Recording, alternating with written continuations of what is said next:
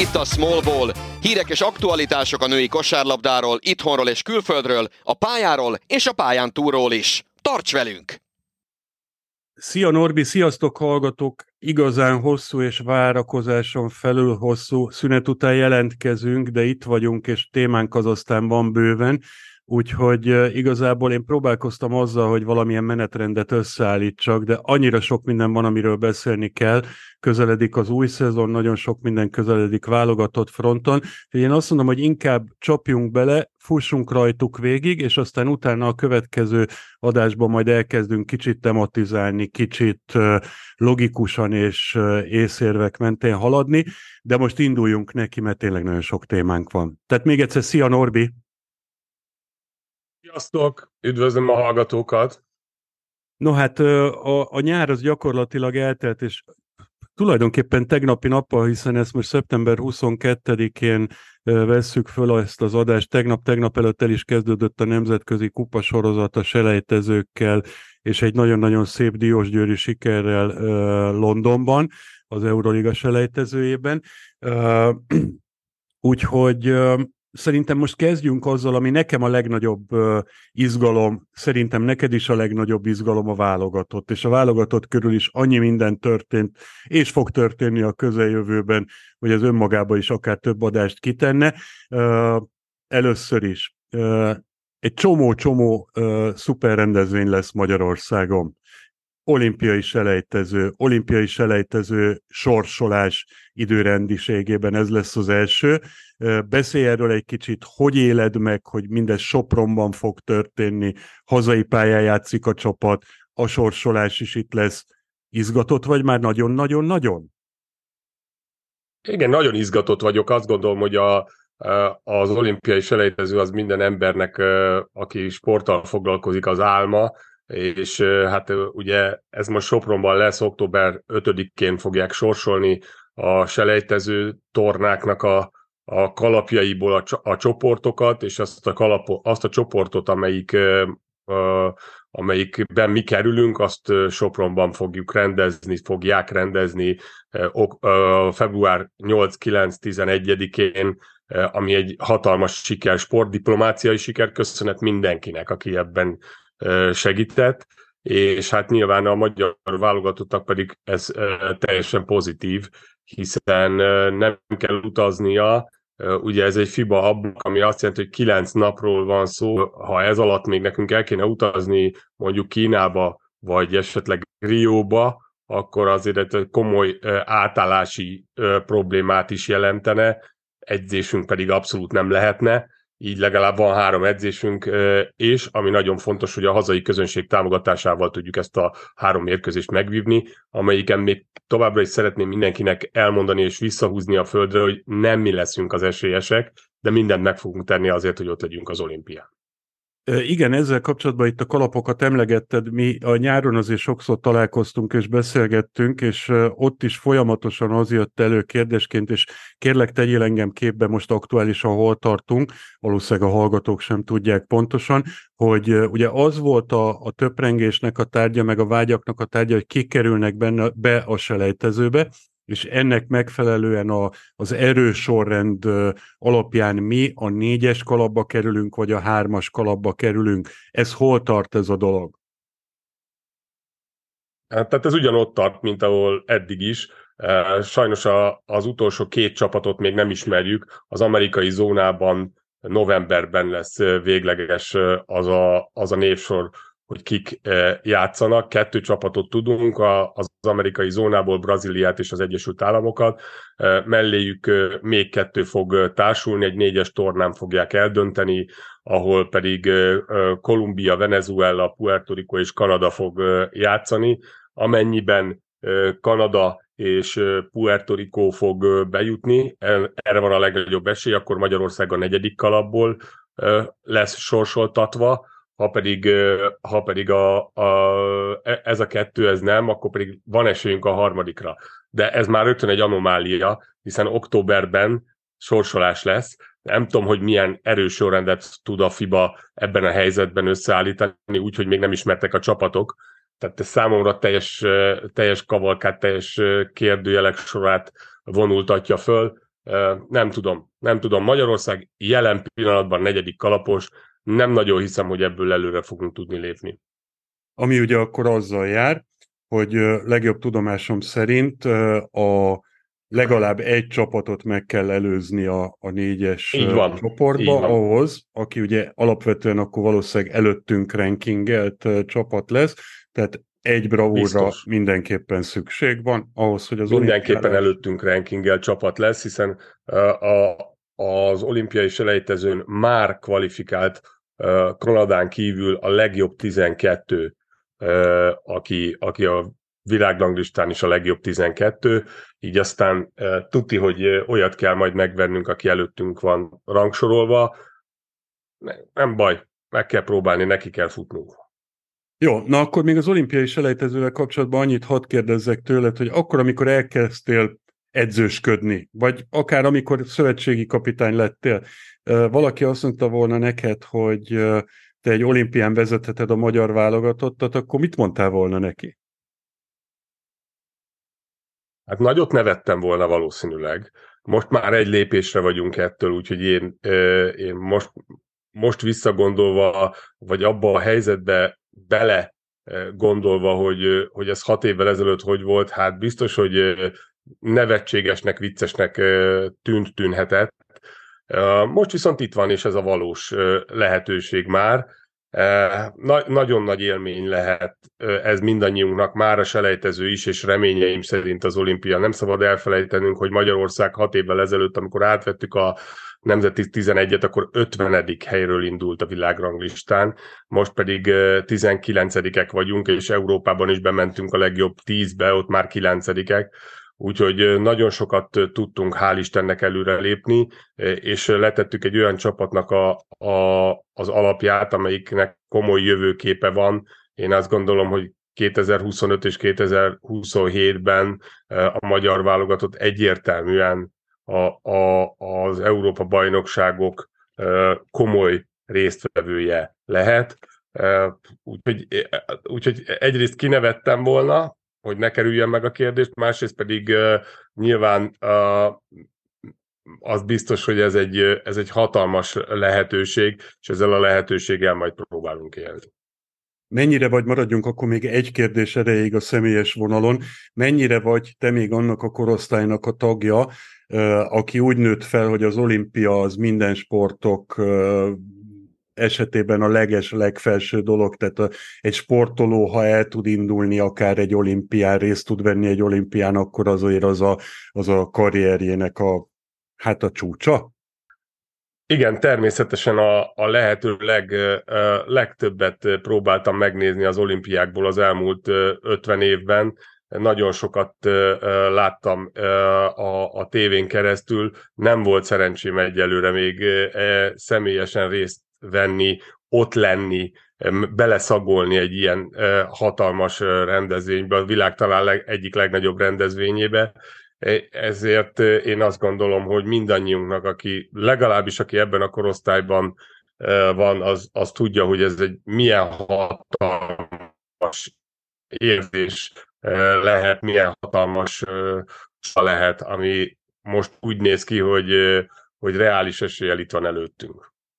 Na hát nyilván nem kell neked még extra motivációkkal ö, tömni a zsebedet, de annyi személyes dolgot én is hadd mondjak el ö, olimpia ügybe, hogy nekem 2004-ben Aténban volt szerencsém nézőként csak részt venni az olimpián.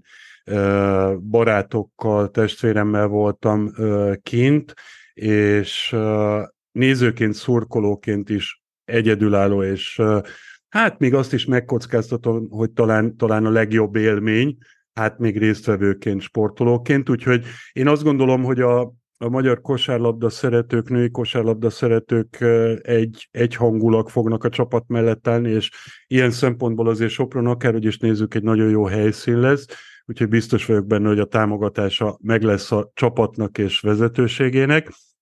És szurkoljunk, hogy, hogy sikerüljön, sikerüljön ezt az álmot valóra váltani, és lépjünk is tovább, én azt mondom, mert ugyan már belefogtál, de picit részletesebben beszéljünk az Európa-bajnoki selejtezőkről, mert hosszas hezitálás után ugye megvan a, az Európa-bajnokság a következő ebének a házigazdája, illetve házigazdái, és ennek megfelelően megtörtént a sorsolás is. Hogy értékeled a csoportunkat? Amikor kihirdették a kalapokat, akkor láthattuk azt, hogy elkerüljük biztosan a litvánokat, a letteket, a, az ukránokat, ami nagyon-nagyon fontos volt, hiszen ők nagyon fizikális csapatok mögöttünk rangsorolt, de nagyon fizikális csapatok, és ennek én nagyon örültem. Tehát ebben a tekintetben ez mindenképpen egy jó sorsolás. Azonban, azonban amikor viszont kihúzták a, a, a csoportokat, akkor már lehetett azt látni, hogy bár Szlovénia nem hasonlítható az előző kvalifikációban eh, ellenünk fellépő Spanyolországhoz, eh, de a, harmadik, negyedik helyről bekerülő csapatok, a két évvel ezelőtt eh, Izland és Románia, most pedig Bulgária és Finnország tekintetében egyértelmű, hogy ez a második kettő ez erősebb, így aztán nekünk gyakorlatilag nincs más választásunk, mint megnyerni a csoportot.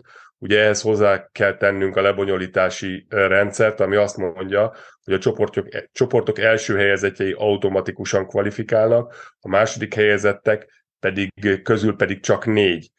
Tehát itt nem fog tudni olyan nagy pontkülönbség kialakulni a, a csapatok között, mint ahogy kialakult kettő évvel ezelőtt. Most sokkal kisebbek lesznek a különbségek, úgyhogy nekünk egyértelműen az a célunk, hogy megnyerjük a csoportot, és ezzel egyeneságon kvalifikáljunk.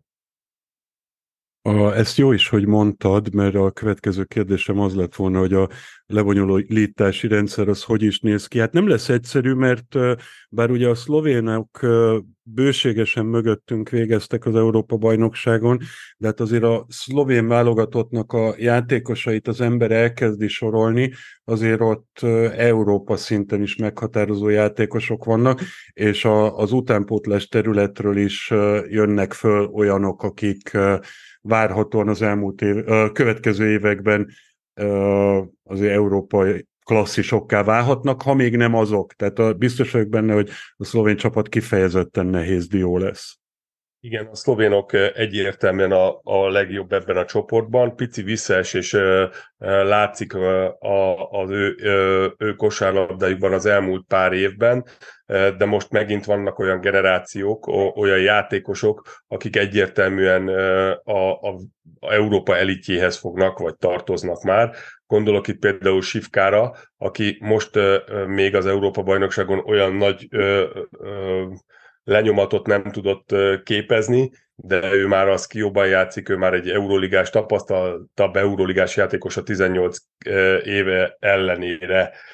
Viszont azok a játékosok, akik eddig is már ott voltak, gondolok itt Friskovecre, Oblakra, Liszecre, nyilván rendelkezésre állnak. Nem tudjuk azt, hogy hogyan fog lezajlani Szlovéniában ennek a, az Európa-bajnokságnak az értékelése, tehát hogy marad-e ugyanez a szakmai vonal, vagy pedig esetleg változtatnak. Úgyhogy ez is egy kérdés számomra még. Én azt gondolom, hogy a Szlovéniával egyértelműen számolni kell.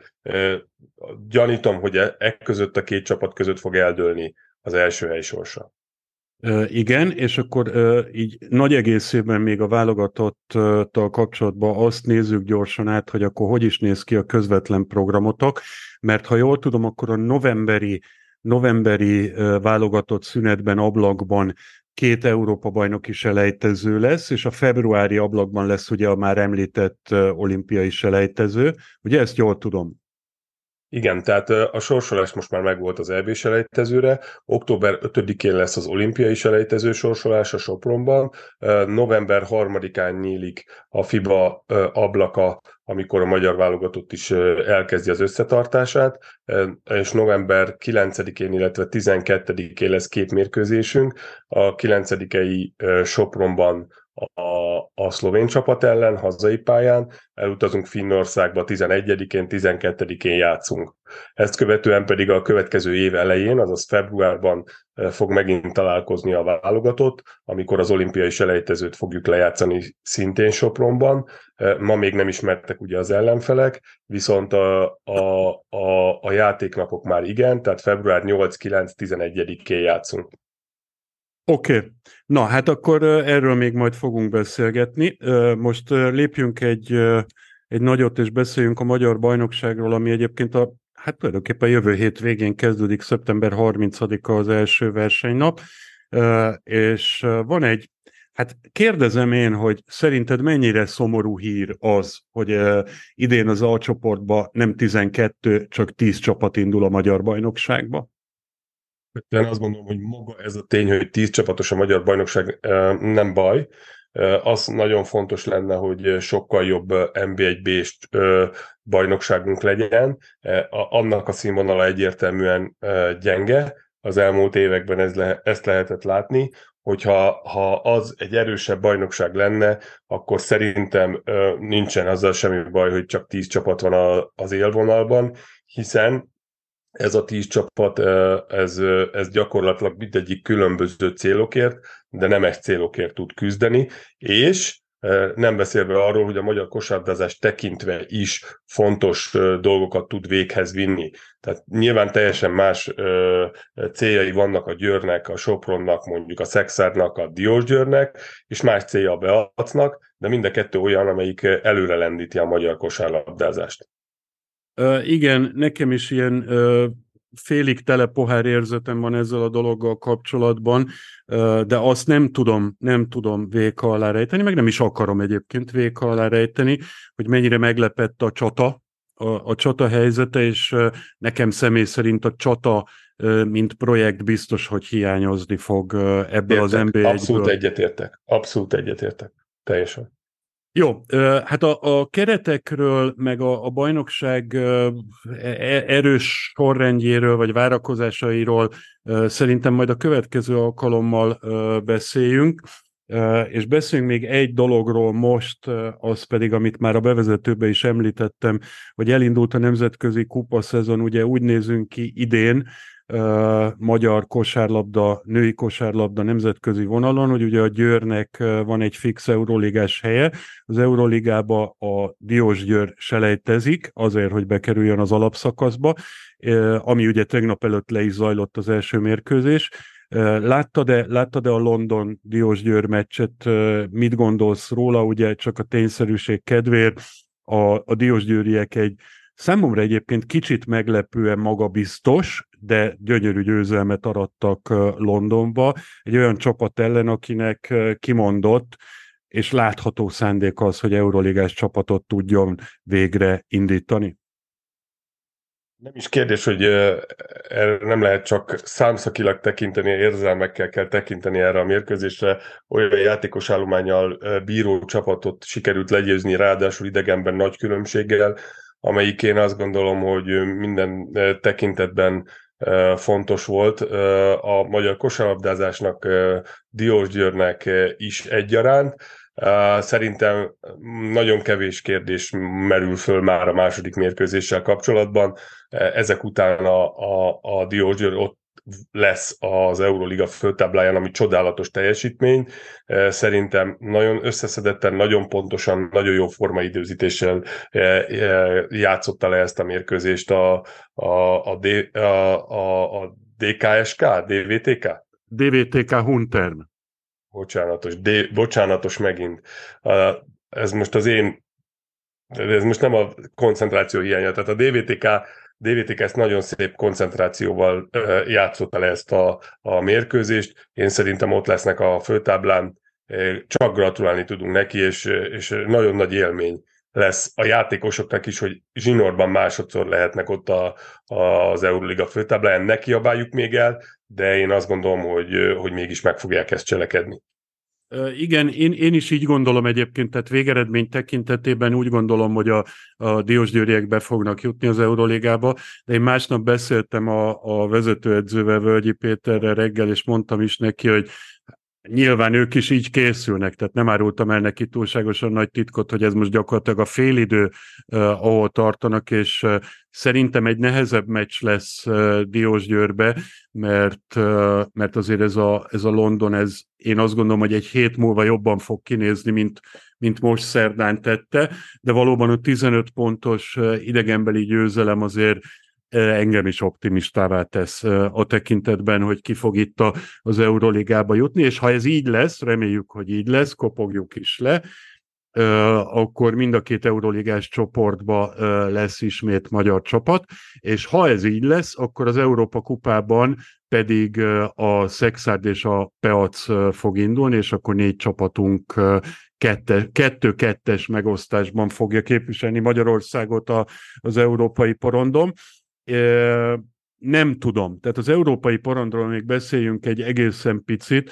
Mennyire uh, látod, vagy egyetem mennyire gondolkodtál azon, hogy mennyire lesz szerinted más ez az európai porond idén, mint az elmúlt években volt, és itt akkor vissza, visszacsatolok egy kettő vagy három adással ezelőtti beszélgetésünkre, amikor a, az amerikai profi liga és az azzal kapcsolatos járulékos liga vagy ligákkal kapcsolatos gondolataimat osztottam meg, illetve beszélgettünk róla, hogy én továbbra is úgy látom és tudom, hogy jó esély van arra, hogy a, az amerikai top 20-30 játékos közül nagyon-nagyon sok nem fog átjönni Európába, ami én szerintem akár akár átrendeződésekhez is vezethet a, az európai nemzetközi porondon.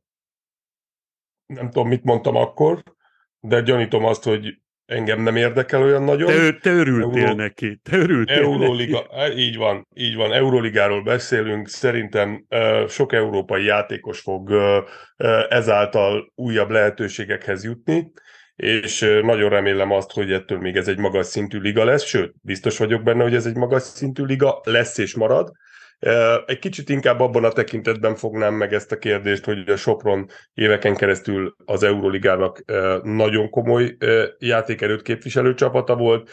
Most jelen pillanatban ugye Sopron nincs.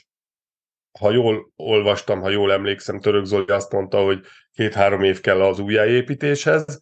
Reményeim szerint azért minél gyorsabban vissza fognak tudni térni ugyanarra a szintre, mint ahol voltak.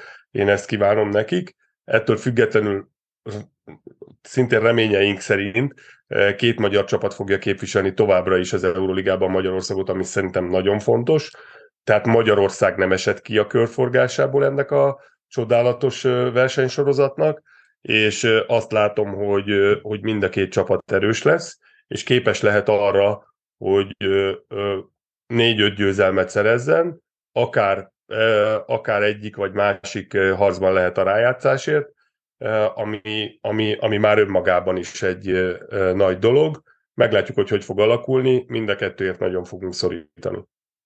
Igen, és akkor csak megint a tényszerűség kedvéért. Ugye 27-én, szeptember 27-én lesznek a, a selejtezők, Euroliga selejtezők visszavágói, akkor válik véglegessé az, hogy ki az a három csapat, aki a három selejtező párosból bekerül az Euroliga alapszakaszába, és ennek ezt követő héten már október 4-e, 5-e, ha jól emlékszem, indul is az Euroliga alapszakasza, remélhetőleg két magyar csapattal, de én azt gondolom, hogy körülbelül akkor tájt majd újra találkozzunk, most pedig, most pedig szerintem átfutottunk itt a, a leges, legfontosabb dolgokon, néztünk egy kis áttekintést, úgyhogy szerintem mára ennyi legyen és a következő alkalommal meg már beszélünk konkrétabban csapatokról, keretekről, meg hát akkor már majd látjuk a nemzetközi kupák leosztását is a magyar csapatok szempontjából. Oké? Okay? Köszönöm szépen, sziasztok, szia Gábor!